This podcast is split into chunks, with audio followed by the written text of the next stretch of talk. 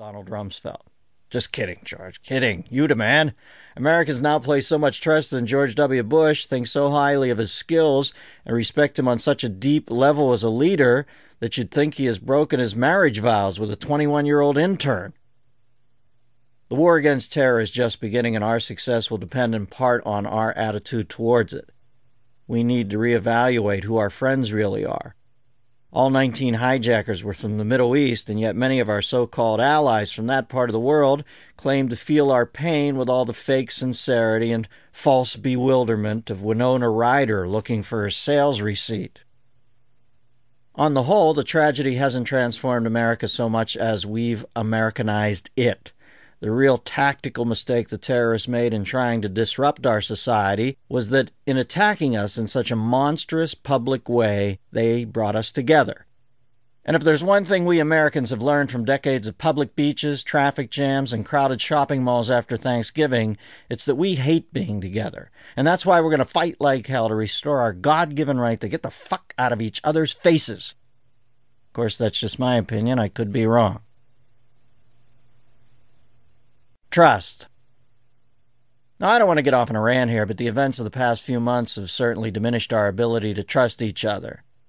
We have government leaders who are more bought than a hooker's enthusiasm, and you can't even get on a plane these days without worrying that the seemingly harmless passenger sitting next to you could actually turn out to be an Enron exec. Over the past year, our confidence in the basic institutions of society has suffered blow after blow. The dot com collapse taught us we can't trust the stock market. Enron taught us we can't trust the regulators who are supposed to supervise it. And the terrorist attacks taught us we can't trust violent, heavily bearded religious fanatics who want to bring about the total destruction of our country. Where can we turn? The one guy I really want to see on the former Enron exec hot seat is Andrew Fastow, the guy who apparently pulled all those financial deals that read like Chinese pig Latin.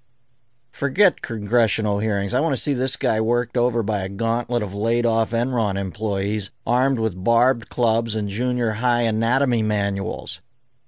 But I'll also say that some of these employees should have known not to put their entire nest egg in one stock.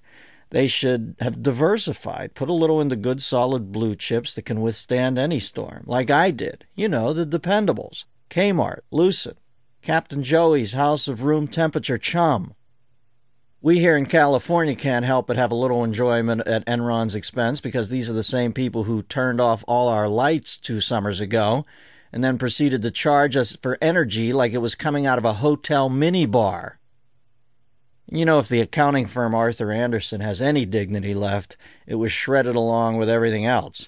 But I see this all as a positive. I hope the accounting profession will be purged of all those young people who went into it because they were lured by the glitz, the glamour, the show, and it will once again be populated only by those who have a genuine love for sitting quietly in a fluorescent lit cubicle, gnawing their fingernails down to bloody nubs while counting other people's large sums of money.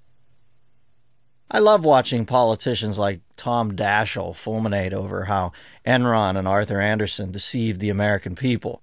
Daschle was the same guy who supported bailing out the airlines after September 11th, but never once mentioned that his wife is a paid lobbyist for the airline industry. That's a bigger conflict of interest than Star Jones clinging to a marshmallow raft. We trusted that the airlines would protect us. They didn't that skyscrapers would stand forever. They didn't. That our shores were safe. They weren't. That our bosses would tell us the truth about our companies. They lied. That we could retire on the funds we saved. We can't. That I would have a funny ending for this paragraph. I don't. It's getting harder to trust doctors, too. While they are still bound by the Hippocratic Oath, nowadays they are also bound by the cost cutting mandates of health insurers.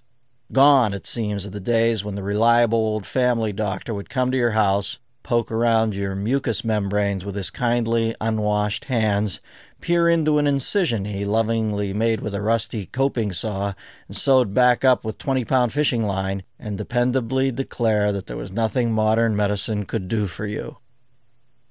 Using the internet necessitates a certain level of trust. Every time we log on, we've just got to have faith that our emails aren't being read.